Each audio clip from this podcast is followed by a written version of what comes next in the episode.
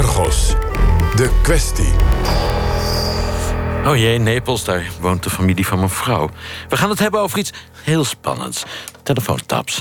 Afluisteren. Dat doet de politie als de verdachte van ernstig misdrijf op het spoor is.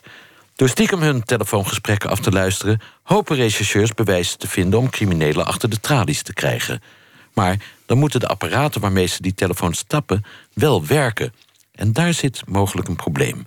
Aangeschoven Argos-redacteur Erik Arends. Erik, vertel, wat is er aan de hand?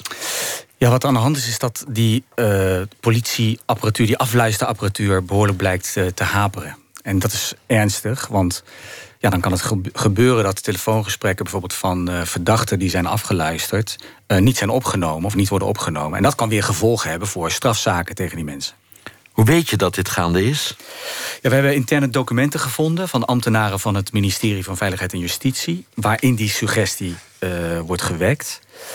Kijk, weet je, je moet weten dat de afgelopen jaren heeft de Tweede Kamer geregeld vragen gesteld over de kwaliteit van die afluisterapparatuur. Bijvoorbeeld, dat was een paar jaar geleden, toen dat gesprek tussen Fred Teven en Jos van Rij niet bleek te zijn opgenomen. Hoe zat dat ook alweer? Uh, ja, dat was in 2012. Van Rij was toen VVD-wethouder in Roermond. En die werd verdacht van corruptie. Om die reden werd hij ook afgeluisterd door de politie. En in die periode belde hij met Fred Teven... om te praten over de sollicitatieprocedure... voor het burgemeesterschap van Roermond. Dat mocht eigenlijk niet, want het was allemaal vertrouwelijke informatie... die Van Rij uh, vertelde. En dat gesprek werd toen niet opgenomen, hè? Dat, dat was het. Dat klopt, ja. En had wel moeten worden opgenomen. Inderdaad. En, en ze zeiden toen, het gaat om een technische storing. Dat zei de politie. En toen hebben Kamerleden aan de minister uh, gevraagd... dat was toen Opstelten, van ja, maar hoe vaak gebeurt dat dan?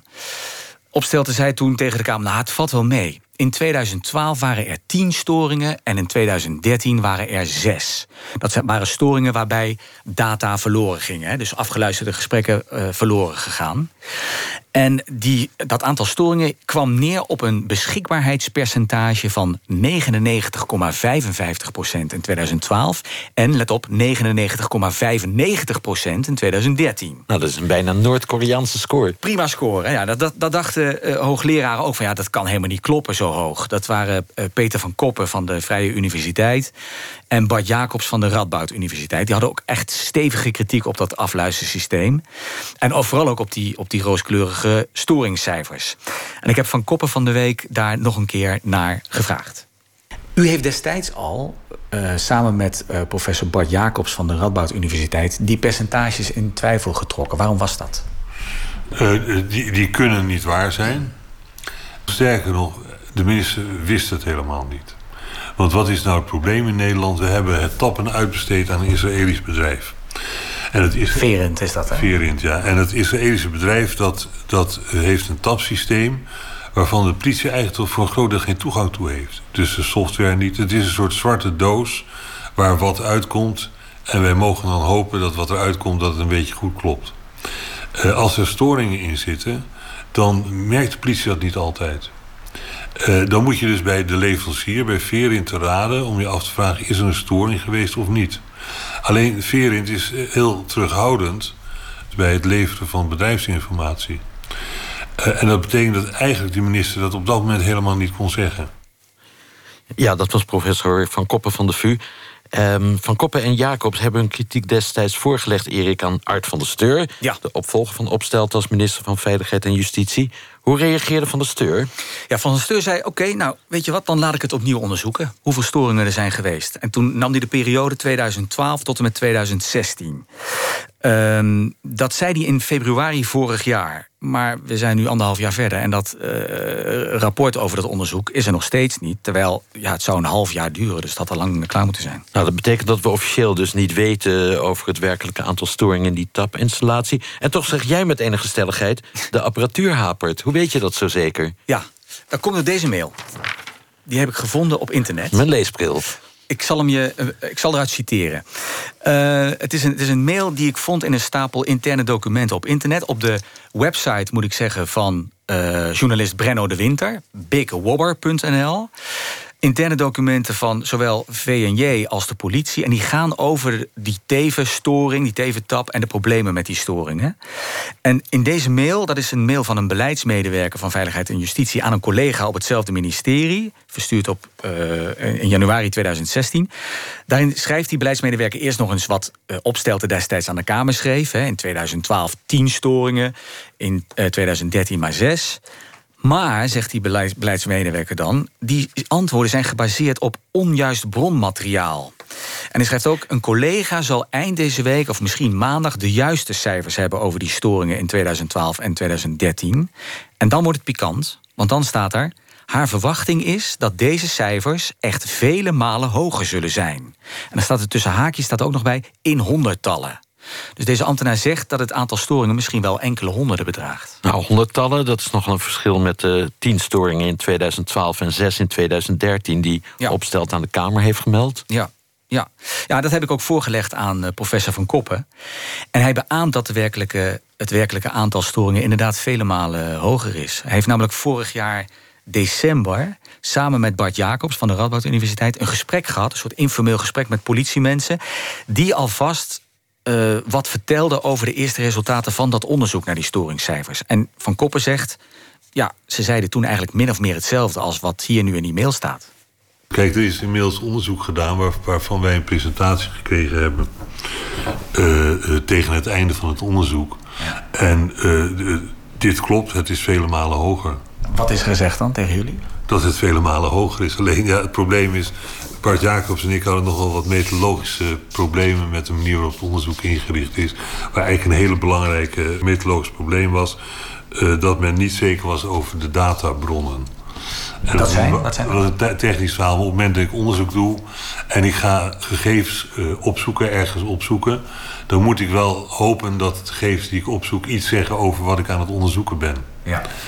En daar was men eigenlijk heel onzeker over. Sterker nog, men had er niet goed naar gekeken. Dus ik neem aan dat in de definitieve versie van dat rapport, wat wij nog niet gezien hebben, dat daar veel preciezer naar de waarde van de databronnen is gekeken. Maar er is, er is dus al wel tegen jullie gezegd, informeel, dat het aantal storingen is veel hoger. Ja, ja, dat is veel hoger. Ja, ik heb deze week aan Bart Jacobs gevraagd of die informatie van Van Koppen klopt. Uh, want hij was dus ook bij die bijeenkomst. En nou, hij zegt, ja, ik wil wel terughoudend zijn met mededelingen uit dat gesprek. Maar ja, als Van Koppen dat zegt, dan wil ik dat inderdaad wel bevestigen. Het aantal storingen is inderdaad veel hoger dan de minister aan de Kamer heeft uh, gemeld. Ja, als er zoveel storingen zijn, moet, moet die tapinstallatie dan niet meteen worden vervangen? Want ja, je ondermijnt zo wel een beetje de rechtsgang. Ja, ja nu stip je iets interessants aan. Want het huidige tapsysteem had al lang vervangen moeten zijn. Uh, en de vraag is, ja, wie gaat dat nieuwe tapsysteem dan leveren? Kijk, Van Koppen heeft dit vorig jaar ook al besproken, hè? Eh, samen met, met Bart Jacobs, toen zij op bezoek waren bij minister Art van der Steur. Dat was een belangrijk gespreksonderwerp, de komende aanbesteding. Het is de bedoeling dat het tappen in Nederland opnieuw commercieel aanbesteed wordt. Dus een bedrijf uitgenodigd worden om daarop in te schrijven. Dat zou toen gebeuren ondertussen. Sindsdien is daar een vrij dodelijke stilte blijven hangen wat er gaat gebeuren, welke eisen men aan het tappen stelt, hoe men dat wil inrichten. Bijvoorbeeld Bart Jacobs is een, een hele grote voorstander om de software van het tapsysteem zoveel mogelijk open source te maken, zodat je in ieder geval weet hoe het systeem in grote lijnen werkt. En zodat ook voor de politie inzichtelijk is uh, hoe het systeem werkt. Dat, dat is allemaal heel duister wat er nu uh, daarmee gebeurt. Waar zou u voor pleiten? Een ander bedrijf in de arm nemen dan Verint? Nou ja, kijk, we moeten dus beginnen met te zorgen dat de naam van het bedrijf niet geheim is. Wij gebruiken nu wel de naam van het bedrijf, maar formeel contractueel mag de overheid niet zeggen wie uh, de leverancier is. Dat is bizar. Dat heeft niks meer met democratische controle of überhaupt effectieve controle door de politie te maken. We moeten ook zeggen dat de politie tot het gehele systeem toegang heeft. Misschien onder restricties, met misschien de zorg dat ze niks naar buiten mogen brengen. Maar in ieder geval dat de politie in ieder geval weet wat er precies gebeurd is. En wanneer het misgegaan is en hoe het misgegaan is en waarom het misgegaan is. En dat weten we eigenlijk helemaal niet. Hoe die eisen er nu allemaal uit zijn gezien, geen idee. En of die uh, enige voortgang zit bij de aanbesteding, geen idee. Maar we zijn inmiddels wel ver over de houdbaarheid datum van het huidige systeem heen. En dat is dus een behoorlijke urgentie inmiddels. Dat zei uh, professor Van Koppen. Ik ga even naar SP Tweede Kamerlid Michiel van Nispen. Ja, u hoort het, meneer Van Nispen. Het aantal storingen in die tapcentrale is vele malen hoger dan de minister aan de Kamer heeft gemeld. Een ambtenaar heeft het over honderdtallen hoger. Uh, wat vindt u daarvan? Nou, ik vind dat ronduit uh, ernstig. Kijk, je moet natuurlijk kunnen vertrouwen op de juistheid en zorgvuldigheid van het systeem. Want verdachten afluisteren, dat doe je niet zo, maar dat doe je om bewijsmateriaal te verzamelen. En als dan om de haverklap dat systeem plat ligt... ja, dan mis je dus cruciale informatie... waardoor ofwel criminelen mogelijk niet veroordeeld worden... omdat bewijs ontbreekt... of mensen worden juist wel veroordeeld... omdat ontlastende informatie weggevallen is. Dus je moet kunnen vertrouwen op dat systeem... en dat kan nou kennelijk niet. En dat is natuurlijk heel erg kwalijk. Minister Van der Steur heeft dus onderzoek laten doen naar het aantal storingen. Nou, Van der Steur is inmiddels al lang weer verdwenen... maar het onderzoek is nog steeds niet klaar. Uh, hoeveel geduld heeft u met Veiligheid en Justitie? Nou, dat geduld was al, was al eerder op, maar zeker ook uh, wat dit onderwerp uh, betreft. Uh, de Kamer heeft er inderdaad bovenop gezeten. We hebben hier heel veel kritische vragen over gesteld, ook zelf voorstellen gedaan. En als er dan een rapport ligt waar het blijkt dat dat systeem vrij vaak faalt... Hè, of die e-mail die ligt er in ieder geval... en dat kan dus ernstige gevolgen hebben... en dan is het ook nog eens zo dat de minister dus terug moet komen... op wat zijn voorganger aan de Kamer heeft gemeld. Ja, dat is ja, altijd pijnlijk, hè? Geen, geen moment mee geaarzeld worden... om de volksvertegenwoordiging daar zo snel mogelijk over te informeren. Ja, Veiligheid en Justitie heeft wel een beetje een reputatie op dit terrein... van nooit terugkomen op mededelingen die voorgangers hebben gedaan. Denk aan de Tevendeal.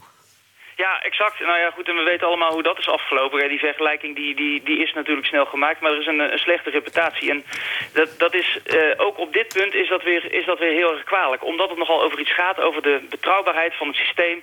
wat te maken heeft met opsporing, met het veroordelen van, van criminelen... het verzamelen van bewijs.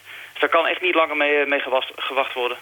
Er loopt een uh, aanbestedingsprocedure, hoorden we net, voor een nieuwe tapinstallatie. Nou, we mogen dus officieel niet weten wie het bedrijf is uh, dat de huidige tapinstallatie heeft geleverd. Maar het is de Israëlische firma Verint. Ja. Moet er een andere firma komen, vindt u?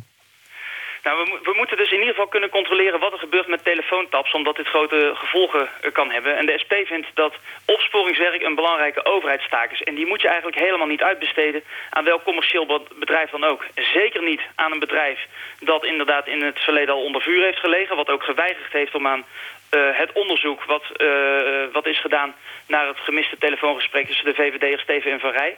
Dat bedrijf heeft verzuimd om daaraan medewerking te verlenen. Dat is natuurlijk onbestaanbaar. Want het zijn de, de, de telefoontaps van de politie. Dus de overheid die moet daar altijd de controle op kunnen uitoefenen. Dus het is gewoon een overheidstaak. Dus we moeten dat ook zoveel mogelijk in eigen beheer nemen en houden. Dus het is heel raar als er dan een, een Israëlisch bedrijf notabene uh, daarvoor verantwoordelijk is. Gaat u er kamervragen over stellen over deze affaire? Absoluut. Daar, uh, dat gaan we zeker doen. Uh, als, het, uh, als het aan mij ligt, dan staan we daar dinsdag mee in het vraaguur. We wachten de reactie van de zoveelste minister van Veiligheid en Justitie, Stef Blok, af. Hartelijk dank, Michiel van Nispen, Tweede Kamerlid voor de SP. En ook hartelijk bedankt, Erik Arends, redacteur van Argos. Dank voor je komst en ja. blijf maar lekker doorspitten. Gaan we doen. Dit was Argos voor deze zaterdagmiddag. Straks op NPO Radio 1 het consumentenprogramma Radar. Dat gaat over suiker. Waarom zit er toch zoveel suiker in ons eten? Nou, ik denk om ons te verleiden nog meer te eten. Morgen om 7 uur op deze zender Reporter Radio... met daarin de vraag of er steeds meer handel in Nigeriaanse vrouwen... en gedwongen prostitutie plaatsvindt. Argos is er volgende week tussen 2 en 3 weer. Zoals altijd, het hele seizoen door. Goed weekend.